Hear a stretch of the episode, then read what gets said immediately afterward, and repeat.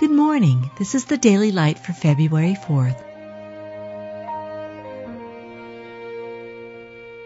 Be thou my vision, O Lord of my heart, not be all else to me, save that thou art. The Lord hath said unto you, Ye shall henceforth return no more that way.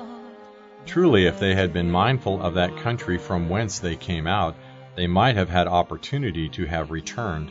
But now they desire a better country, that is, a heavenly, choosing rather to suffer affliction with the people of God than to enjoy the pleasures of sin for a season, esteeming the reproach of Christ greater riches than the treasures in Egypt.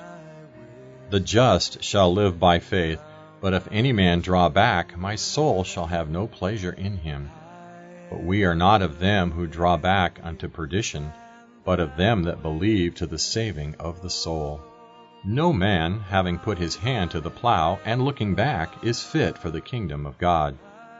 God forbid that I should glory, save in the cross of our Lord Jesus Christ, by whom the world is crucified unto me, and I unto the world. Come out from among them, and be ye separate, saith the Lord, and touch not the unclean thing, and I will receive you.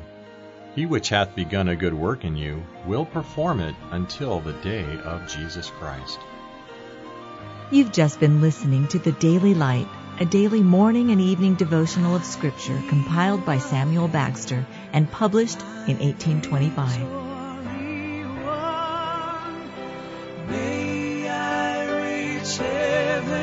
joy so bright, heaven's sun.